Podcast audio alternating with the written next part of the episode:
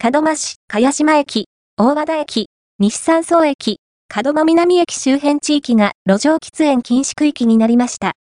2024年2月1日から、京阪電車茅島駅、大和田駅、西山荘駅、大阪、メトロ長堀鶴見緑地線門真南駅周辺の国、府、市が管理する道路、歩道等が路上喫煙禁止区域となりました。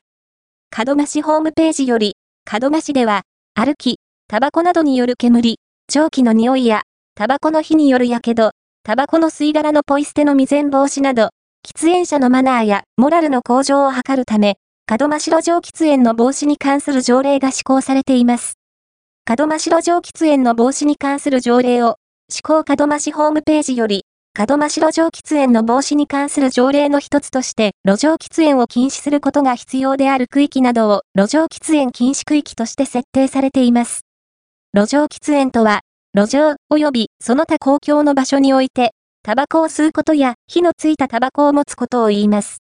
立ち止まっての喫煙だけでなく、自転車、バイクに乗りながらの喫煙や多くの人が利用する場所での喫煙も含まれます。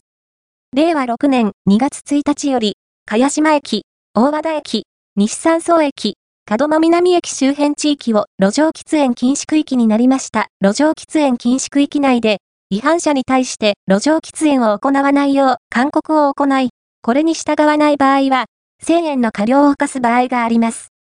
門真市役所喫煙者が注意を払っていても、人通りの多い場所では、他人の体や服などに、タバコの火が当たってしまったり、小さな子供や持病のある方など、他の方に吐き出す煙を吸わせてしまったり、受動喫煙による健康被害が予想されます。タバコを吸われている方は、府や市が指定した喫煙場所などにおいて、ルールを守って喫煙しましょう。